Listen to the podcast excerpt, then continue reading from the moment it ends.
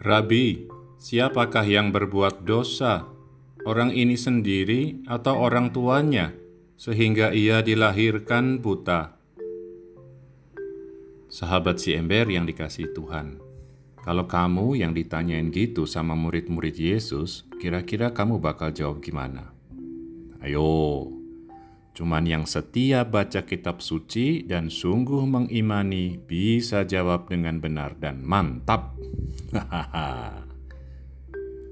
Teman sahabat Yesus yang terberkati. Orang-orang Farisi punya sikap menarik waktu lihat akhirnya orang buta tadi melek dan bisa lihat.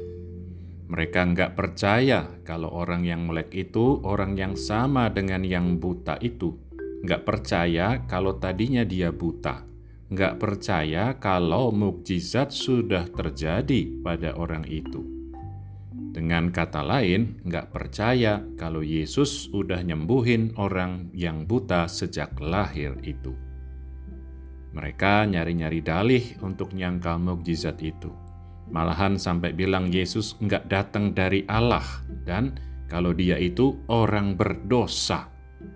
Gile aja.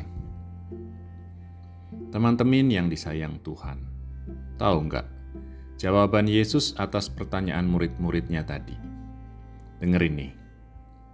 Bukan dia dan bukan juga orang tuanya, tetapi karena pekerjaan-pekerjaan Allah harus dinyatakan di dalam dia. Gimana? Kalian percaya nggak?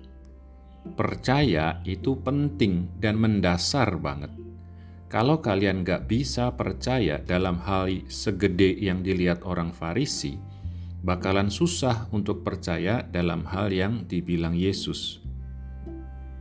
Sahabat kekasih Allah, Tuhan selalu bekerja dalam setiap peristiwa hidup kita, di setiap langkah hidup kita, bahkan teristimewa dalam hal peristiwa keadaan yang susah dan enggak enak.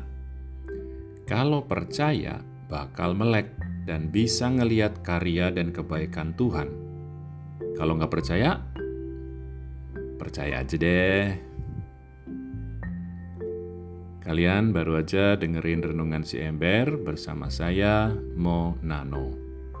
Tuhan memberkati.